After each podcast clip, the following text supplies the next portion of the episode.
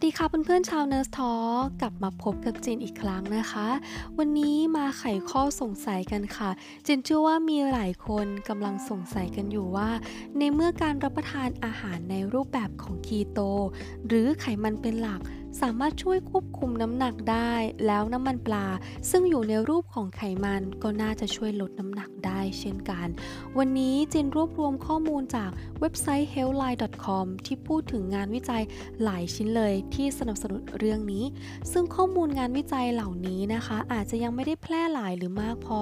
อาจด้วยเหตุผลบางประการ แต่ ก็มีการสนับสนุน หรือการศึกษาว่าโอเมก้า 3 นั้นอาจมีส่วนช่วยควบคุมน้ำหนักได้ มาดูพร้อมๆกันเลยนะคะว่ามีอะไรบ้าง ปัจจัยแรก มีส่วนช่วยลดการสะสมไขมันใหม่นำไขมันเก่าออกมาใช้ เพราะการรับประทานกรดไขมันในปริมาณที่เพียงพอ จะช่วยกระตุ้นให้ร่างกายนำคาร์โบไฮเดรตที่ได้จากอาหารมาใช้เป็นพลังงานได้ดีขึ้น หมายความว่าถ้าใน 1 วัน คุณกินแป้งเยอะคาร์โบไฮเดรตเกิน ส่วนเกินนั้น จะไปสะสมอยู่ในรูปของไขมัน ซึ่งยากที่จะนำออกมาใช้ได้ง่าย ดังนั้นโอเมก้า3 จะช่วยเพิ่มประสิทธิภาพการเผาผลาญคาร์โบไฮเดรตชะลอการสะสมไขมันใหม่ และกระตุ้นให้ร่างกายนำไขมันเก่าออกมาใช้ได้ดีนั่นเองค่ะ 2. อาจช่วยควบคุมความอยากอาหารให้น้อยลง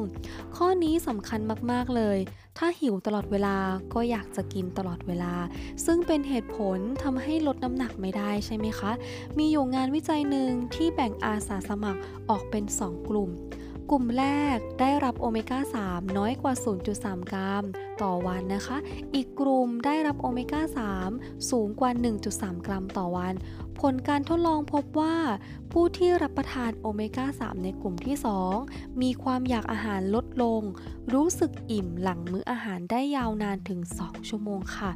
แต่ผลลัพธ์นี้อาจจะไม่ได้เป็นไปตามนี้เสมอไป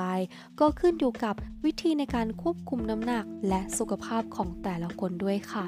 ปัจจัยที่ 3 อาจช่วยกระตุ้นการเผาผลาญพลังงาน ให้มีประสิทธิภาพมากขึ้น พราะมีการทดลองหนึ่งค่ะให้ผู้หญิงสุขภาพดี รับประทานน้ำมันปลาในปริมาณ 3 กรัมต่อวัน นานถึง 12 สัปดาห์ ส่งผลให้สามารถเผาผลาญแคลอรี่สูงมากขึ้น 10%จากเดิม และเผาผลาญไขมัน 19-27%จากการออกกำลังกายรวมด้วย อย่างไรก็ตามนะคะ อย่างที่เราทราบกันว่า ระบบเผาผลาญพลังงานในร่างกายนะ คือหัวใจสำคัญของการลดน้ำหนัก ถ้าร่างกายสามารถเผาผลาญพลังงานได้ดี ย่อมทำให้การควบคุมน้ำหนักเป็นไปได้ง่าย ลดน้ำหนักได้ไวตามที่เราต้องการแน่นอนค่ะ แต่อย่างไรก็ตามผลวิจัยบางชิ้น อาจจะไม่ได้สนับสนุนมากพอในบางกลุ่ม และอาจจะไม่ได้ผลกับทุกคนเสมอไป เพื่อนๆสามารถนำเอาข้อมูลนี้ไปใช้ในการตัดสินใจ ร่วมกับการควบคุมน้ำหนักด้วยวิธีอื่นได้นะคะ ส่วนผู้ที่ต้องการใช้น้ำมันปลาที่อยู่ในรูปของอาหารเสริม เพื่อลดน้ำหนัก ควรศึกษาอย่างละเอียดเกี่ยวกับความเสี่ยง ผลข้างเคียง หรือผู้ที่มีโรคประจำตัว เพื่อไม่ให้ได้รับอันตรายจากโอเมก้า 3 ในรูปแบบของผลิตภัณฑ์เสริมอาหาร ซึ่งการลดน้ำหนักที่เหมาะสมที่สุดนั้น ไม่ใช่เพียงแค่การรับประทานโอเมก้า 3 อย่างเดียวเท่านั้นนะคะ แต่ควรที่จะปรับโภชนาการ ทานอาหารให้ได้สารอาหารที่จำเป็นต่อร่างกาย ออกกำลังกายอย่างสม่ำเสมอ ไม่หักโหมมากจนเกินไป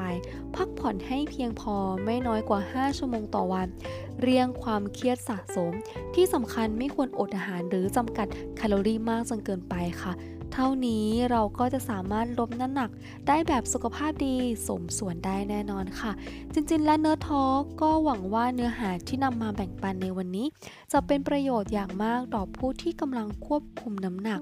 ยังไงฝากติดตามพอดแคสต์ใน episode หน้าด้วยนะคะ ไว้เจอกันใหม่วันนี้สวัสดีค่ะ